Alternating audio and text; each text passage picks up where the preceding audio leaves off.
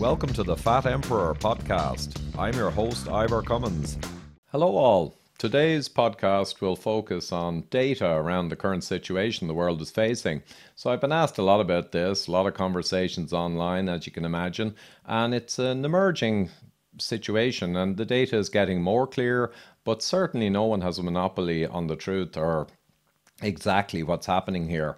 But today I thought I'd take a, a data focused look and share some of the data that's emerged and what it might mean.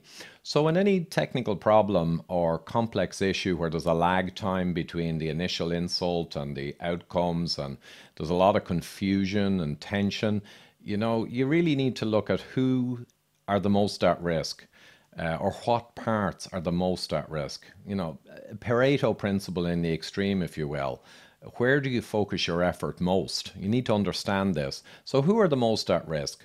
And first, I'll show some Portugal data. And you can see here that there is a mortality spike. This is a severe uh, infection for sure. And there's a mortality spike across the whole population, all age groups. And that's clear. But if you look at just under 65 year olds, there is no real mortality spike versus previous years. So it's all the same data, so the lag is kind of accounted for, but it emphasizes who's more at risk over 65. And someone actually pulled the data for over 75 versus under 75. And if you look at the mortality spike for all ages, again, we see it here compared to 2018, and it certainly jumped up in April as expected. Um, but when you look at under 75, same data, there's no real spike uh, at all, hardly. So it's not that younger people aren't exposed to, to potential risk and, and to tragic outcomes. Uh, of course they are, because we're talking about hundreds of millions of people in the world and a, a very potent infection. Uh, but it's important to see who the most at risk are and, and to be, um, well, data centric on this. So Switzerland is just another example. Here we've got over 65s uh, specifically, and there's obviously a big spike in April as expected. But under 65s, you know, hardly a blip, right? So it emphasizes the point. And Boston data is actually excellent, and uh, I'll just show it here.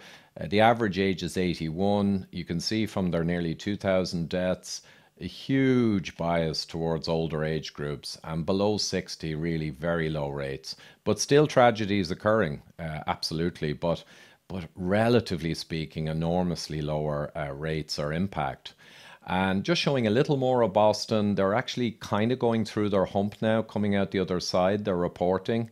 And it's a good point to look at the demographics of who's most impacted because they're kind of coming through. And again, the graph I just showed, enormous age bias and also underlying conditions. 97.5% uh, of the tragic deaths so far had one or, or multiple actually underlying conditions. So if you put together the age and the conditions data, it really, really powerfully focuses us on who we need to most protect in, in this challenge. Second big question is how fast does this spread, or indeed, what's the prevalence? How many people have been exposed already? Okay, that's that's a big question and a lot of controversy around this one. But I'll just show some mainstream media uh, indications on feeding data to us. And again, it's all mainstream, so there's no fringe sources I'm going to use anywhere in this presentation. It's all mainstream data, so be reassured. So we see that there was a Telegraph article around a week ago that in Italy, which was hard hit, they went into nine regions and they did antibody testing, and 38% uh, was what was reported for people who had in some way uh, become infected. Uh, many would have been asymptomatic, of course. So that's one figure from Telegraph. We have 15% from uh, German studies in a town that was hit pretty pretty hard. And again, pretty big figures 15%.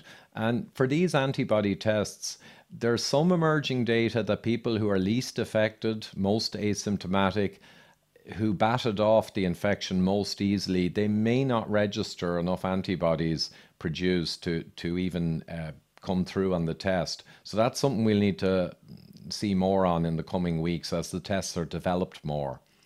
Uh, we see random women, and this is not antibody testing, this is inserting a swab and looking for live virus. So in, in New York, random women giving birth, 16% actually had active virus, never mind antibodies. And most of those were asymptomatic, only they, they screened them all. So that, that's a high rate too.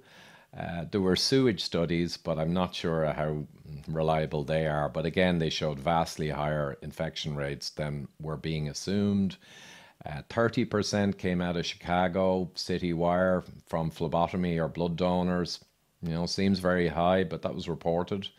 And we have 31% in Chelsea and Boston. And that's a random sample pulling from people out shopping or on the street you could say it's a bit biased. Maybe people staying at home and not going out have a lower rate, but you know, maybe not. So again, 30 plus percent is huge. The Guardian as well reported on homes. So we look a little bit at within institutions, ships, homes, how prevalent did it get? And here we've got over 25% in San Francisco in one of the care homes. Ireland has a massive problem with care homes, right? Huge spreads. And two thirds of our deaths last week were from care homes and institutions of our overall deaths for the whole country. And I think it's still running well over a half. We've got the uh, homeless shelter in Boston, 36% when they went in and checked, you know, mostly asymptomatic, but they're big percentages.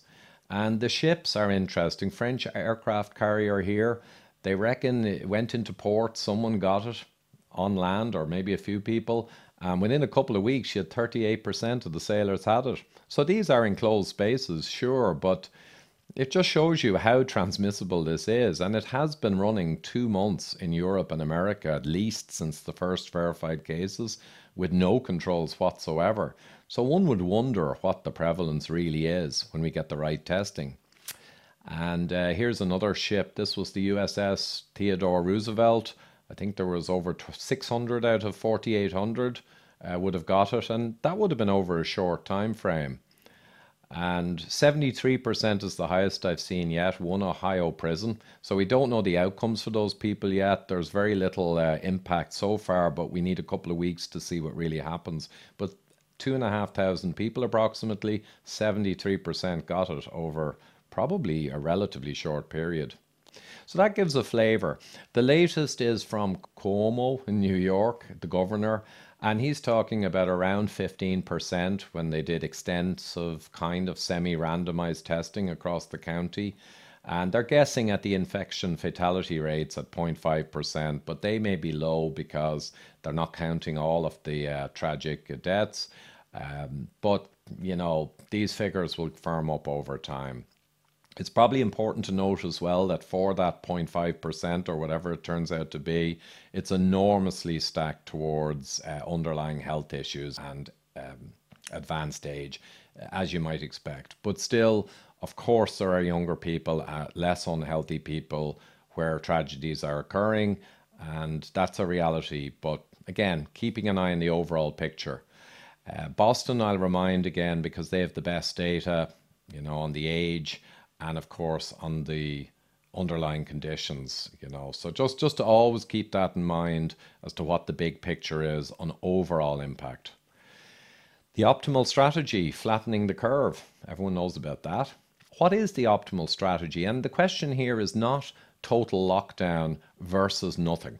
So some people are being very i think devious out there in the internet and trying to say we need a lockdown you're suggesting or someone is suggesting we do nothing right? That's never true. So the compare here is total lockdown efficacy or value or impact on helping versus smart distancing, masks, uh, surfaces, hands, protecting the most at risk, which we talked about, very carefully invest in resources in ring fencing and really protecting them because they're the ones at risk. That's where the vast majority of the deaths are coming from. So it's looking at lockdown versus smart distancing is the compare and the relative difference between them long term. So just to be very clear on the definition of what we're talking about here. So Sweden comes up obviously because they've decided not to do a lockdown, but to do a kind of not a really hard version of smart distancing. So they don't even have masks.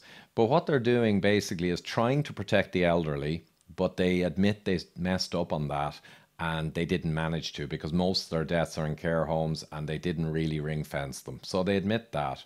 Uh, but they're allowing it in the healthier population to spread at a moderate rate and they're hoping that it will behave like many other diseases and they'll keep the hospitals not overwhelmed, which they've managed to do so far because they have more than 20% of capacity remaining and apparently they're over the hump in terms of ICU admittance.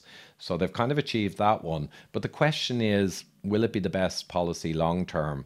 And we need to wait for the data. But we look at a little data here on this controversial strategy.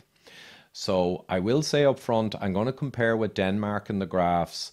And the reason is because I think it's a good compare. Denmark has 5 million people. They got a land bridge to Sweden, a huge amount of traffic before any lockdown happened. And Sweden has 10 million, but it's concentrated down here right beside Denmark. So I think it's a very good and fair compare uh, for these purposes. Things are lower in Finland, which is very isolated and sparse, and certainly lower in Norway also but again, I don't think they're as good compares if you're trying to read into an ambiguous situation. So just a bit on the geographics dynamics there um, and demographics. So let's go ahead and see. So Denmark's certainly much lower than Sweden in the rolled up uh, deaths per million people. Uh, Ireland's in there in the middle. Netherlands is worse. United Kingdom seems to be worse. Just a smattering of countries. But certainly Sweden is considerably higher than Denmark, which you could say is a result of their strategy. Though they have also said that they have very large occupancy care homes in Sweden and they got hit really hard. So, because most of the deaths come from care homes, from an engineering perspective, it wouldn't take you long to have double as much uh, overall fatalities if you got much more hit in care homes. You know, so we don't know what the, all the figures are, but we we need to watch the situation and, and see how it develops really. And just looking at the uh, kind of just the simple line plot of deaths per day, you can see it's kind of a bit chaotic there for, for most countries, but Denmark lower again, in fairness. Uh, turning the or bending the curve, this is log scale and looking at how countries are kind of getting over the hump. And yeah, Sweden's noisy. It's it's in the middle. It's certainly worse than Denmark, but it seems to be turning. Uh, they're also stating that their de- data is actually lagged, so they feel that they are coming around the corner now. And you could argue that they, they should be higher in the short term because they've taken a strategy of facing the hump head on, and then later they will have less. So over time it will average out, but they'll have kept things on a, a steady keel. Um, so we, we'll we'll see over time, but it's not as clear cut as some people are making it out to be at this point. So I just saw this article 10 minutes before I recorded this, so I threw it in there. You can freeze frame and read it. But yeah, they are maintaining right up to today that they're correct. Who knows? But they're certainly being bullish about it, but we shall see. We shall see. So another note really on impact of lockdown versus smart distancing. This is from the Koch Institute. It was sent to me uh, advising the German government. And the R0 is kind of the reproductive uh, number for a, a disease, how fast it will spread. And this is modeled R0s from existing data. And what it shows is that Germany here kind of tightened things up, and then here in the dash line is their lockdown. But what it appears is that the R0 was falling rapidly down to 1 before any major measures happened, and after that it hasn't changed much. So, again, there's this and more data from other countries and specialists suggesting that the lockdown may not be giving much extra bang for the buck over what smart distancing did. Um, but there's obviously a big difference in impact to the world and, and to economies and everything else. So we need to know we're getting a big bang for the buck, I guess, is probably the thing and a university professor, Oxford University, you know, no fringe here, a professor who's an expert in this whole area is coming out the last few days and saying kind of what I indicated that the lockdowns, looking at the data dynamics from the past few weeks, that the curve was turning before the lockdowns could realistically kick in. So again, it's a similar point. We we need to look closely as the data emerges and see how much extra lockdowns, keeping people in out of parks, out of younger, healthier people, how much is it giving us? You know, it's going to give something. The question is how much more it gives than smart distancing and smart measures. Uh, Oxford University, I won't read this out, but they've come out with an update 9th of April, so you can freeze frame and read that there. They make projections based on existing actual data, and there's some positive news in there potentially, um, but they're certainly kind of seem to be very rock steady, data centric, calm, collected compared to some of the coverage. So, worth looking at that. And Irish Corona News, I'm going to finish with an Irish flavour and kind of a philosophical thing, really. A few pieces of news came out yesterday and they don't seem to add up to each other, right? There's an inconsistency. So I'll show the first one, and it's the same or similar to all the previous daily updates from the Irish government on the deaths and the demographics. Basic data. So 44 new deaths yesterday. The median age was 87. It's generally always over 80. And 33 people had underlying health conditions. And that's similar each day as well. Not to say that younger or apparently more healthy people are not affected. Of course they are, in fairness. But it's just to show the pattern. But also in the news yesterday came out that nursing home staff are being told don't wear even face masks unless there's a virus outbreak, in which case it's way too late, right? Way too late. So that seems incongruent with this, right? Pareto principle, data centricity, most at risk. Hmm, unusual. And other news, and there's lots of news like this all over the media in Ireland. Uh, there's going to be continued uh, significant curtailment of activity for all of the healthy people and younger people, you know, as this goes on. Uh, which, again, there's a certain incongruence there, if you will, but I leave it to you to decide. So, I might do another of these as more data emerges in the next week. Uh, it's certainly a dynamic situation. And again, staying data centric and staying with mainstream sources of information and no fringe. So, apologies to many people who've copied me on tweets, which have stuff that's a little more questionable in terms of source, and they'll see there's no likes and no retweets, but uh, that's the way you got to be in these times. So got to stick with the the most dependable data. And if I could just ask again to support the free podcast, we uh, have done a lot in the last year to bring I think 70 episodes and a lot more material and talks all for free. But if you go to extratimemovie.com, see our fascinating movie about heart disease reversal, and it's 3.99 to stream and 9.99 to uh, download and own. And going there and sharing that site and spreading the information and enjoying the movie uh, would really help us. So thanks a lot, guys. Till next time. Thanks for tuning in, guys. If you're watching on YouTube, you can see my subscribe button in the middle of the screen. And go to extratimemovie.com to see our fascinating new documentary on stopping and reversing heart disease.